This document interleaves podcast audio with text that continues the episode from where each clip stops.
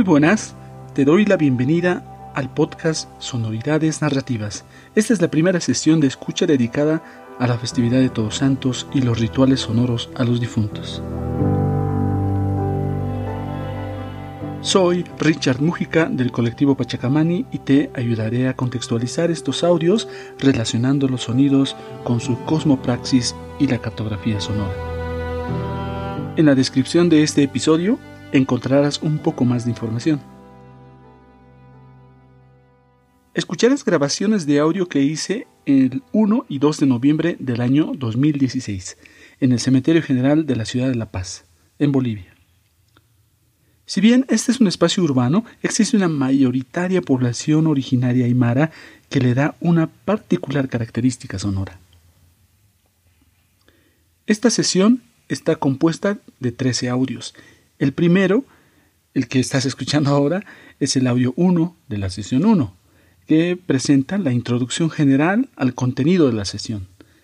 Los siguientes 11 audios conforman la etnografía sonora a partir de fragmentos de diferentes momentos rituales sonoros.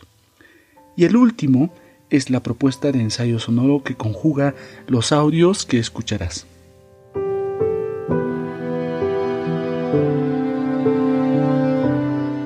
Con esta sesión de escucha planteo que los sonidos de las prácticas rituales que conforman la festividad de Todos Santos son una excelente oportunidad para ejercitar la escucha etnográfica, ya que los sonidos se mueven de contextuales a sujetos y viceversa, en función a cada momento ritual.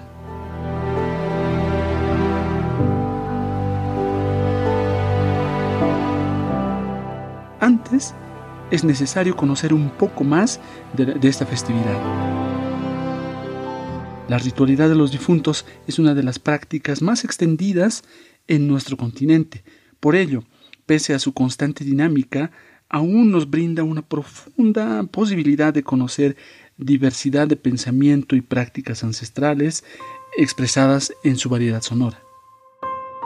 Se puede decir que el nombre de Todos Santos hace referencia al movimiento del cristianismo del siglo XVI y XVII, con lo cual buscaban adoctrinar eliminando o sustituyendo las costumbres paganas, entre comillas, de los pueblos de esos lugares.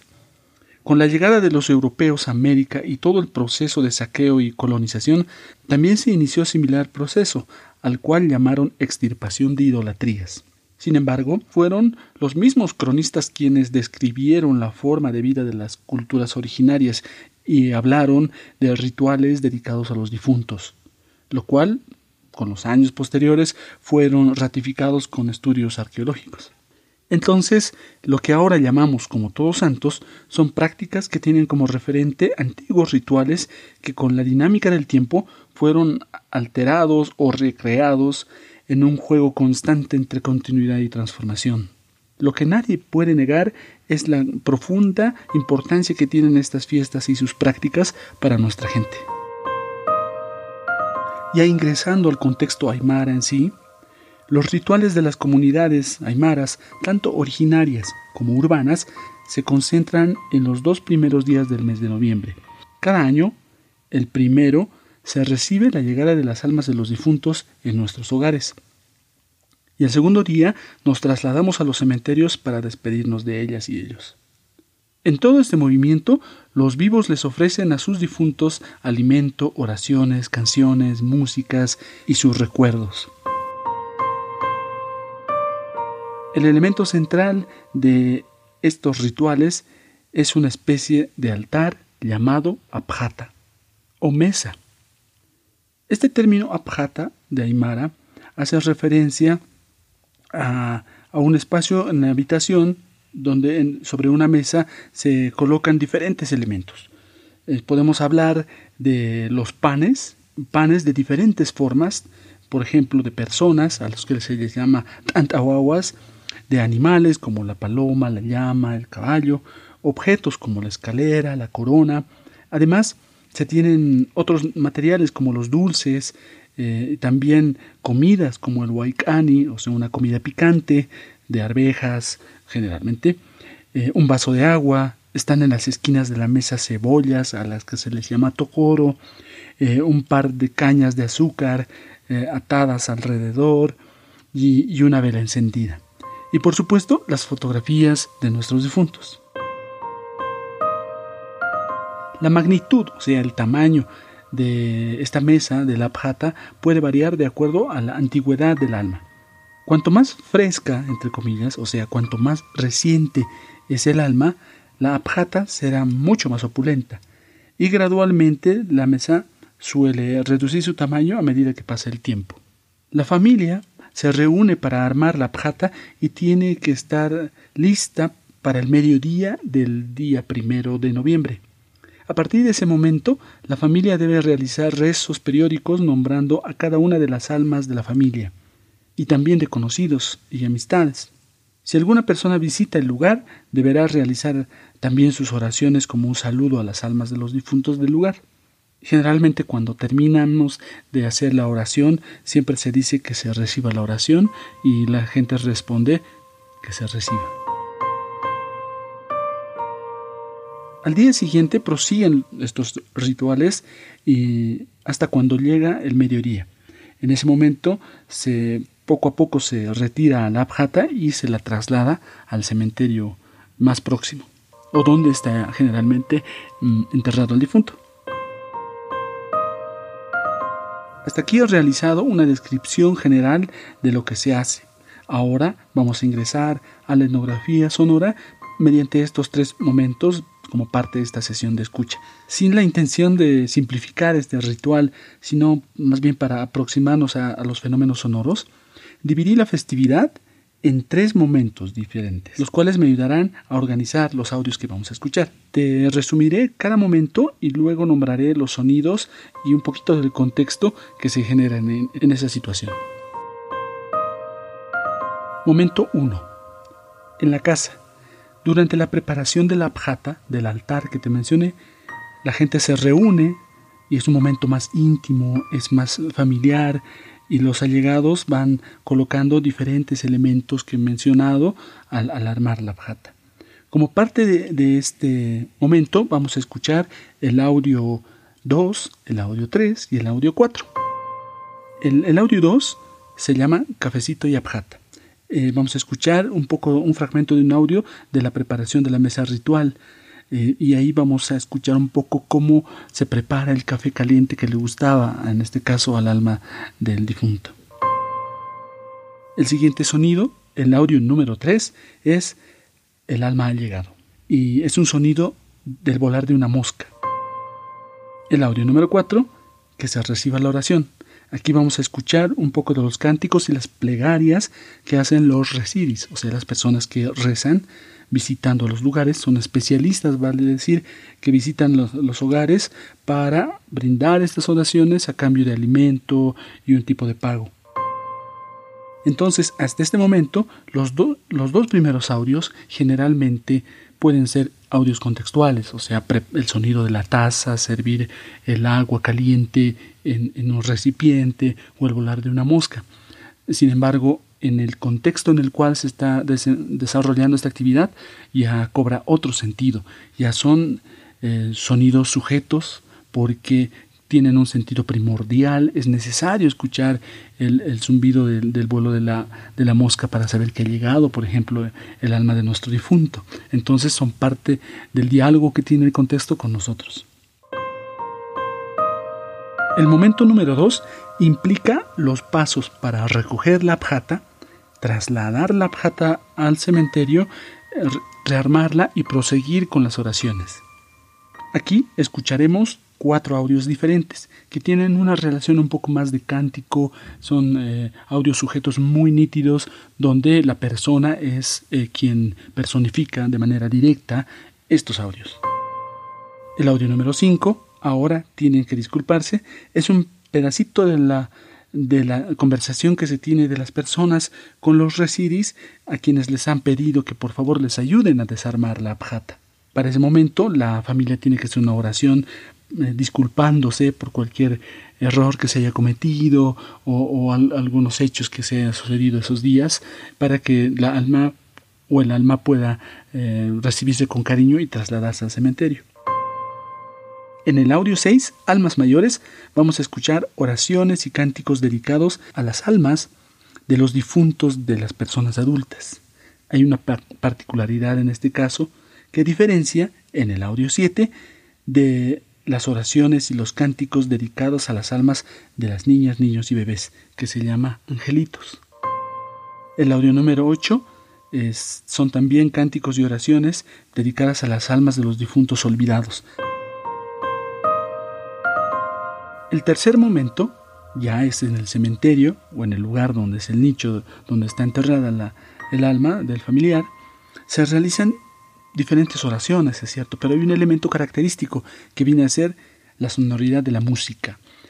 Y, este es un componente que muestra muchísimo la dinámica, la dinámica tanto de la relación de lo urbano, lo rural, lo aymara, con, con, con prácticas más folclóricas, digamos así, pero también una respuesta de las familias eh, mediante la música a aquel tipo particular de estilo musical que le puede haber gustado al difunto. En el audio 9 vamos a escuchar al Mapinquillo Moconi. Esta es una música originaria aymara, especialmente dedicada a los difuntos. Se, basa en la interpretación de un aurófono vertical, que es en este caso el pinquillo, acompañado de una huancara, que es un, tambor, un membranófono y generalmente esto se conforma por grupos masculinos y se, orientan, como había dicho, especialmente para estas fiestas de Todos Santos. El audio 10, Yarabí Bolero, es una música popular que muestra un poco el arraigo que tiene la melancolía del yarabí, una forma musical incaica, precolonial, y cómo se ha ido adaptando con el tiempo con el bolero de caballería. ¿no? Es una pieza que generalmente se interpreta con bandas de música eh, a, los difuntos de la guerra del Chaco aquí en, Sudamérica, en Bolivia. Pero en este caso vamos a escuchar una, una adaptación de estas melodías interpretada con canto, concertina y guitarras. El audio 11 es una música popular muy conocida en las ciudades que se llama la morenada. Esta es una música eh, realmente festiva, no, no correspondería, digamos, a este contexto eh, de los difuntos. Sin embargo, em, se dice que si la persona que ha fallecido le gustaba bailar la morenada, entonces le dedican esas piezas también para que se puedan alegrar en ese momento. Como ven, este es un momento más festivo, por, por eso se dice que se está despachando las almas. El audio 12 toque de silencio y mariachi es una combinación también de estas dinámicas donde empieza un toque eh, en la trompeta, que generalmente es un toque militar a los, a los que han caído, y se conecta inmediatamente con un mariachi, ya que es un conjunto mixto varones y mujeres que interpretan en este caso eh, una pieza de mariachi que también le gustaba al, al difunto a quien le estaban dedicando sus familiares. A manera de cierre, el, audio número 13 con el ensayo sonoro, he realizado un montaje una superposición de las capas de sonido de, los audios que hemos escuchado y otros más para mostrar un poco una narrativa a partir del propio sonido que nos muestra este, este traslado desde la casa a partir de la, elaboración de la pjata, cómo la recogemos este altar, cómo llegamos en el cementerio y se van mezclando cada uno de los sonidos de los cánticos, de los rezos, de los pinquillos y se cierra nuevamente eh, con una despedida de la familia, de la persona al, alma del difunto.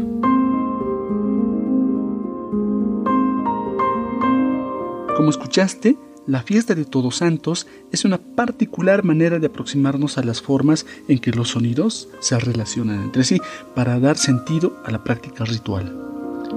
Los elementos sonoros contextuales, como son la lluvia, el viento, el vuelo de la mosca, que generalmente no poseen un significado específico en, en el cotidiano, en situaciones como Todos Santos, en momentos rituales muy sensibles para nosotros, adquieren un rol significativo. De hecho, estos sonidos son una manera de comunicación mutua.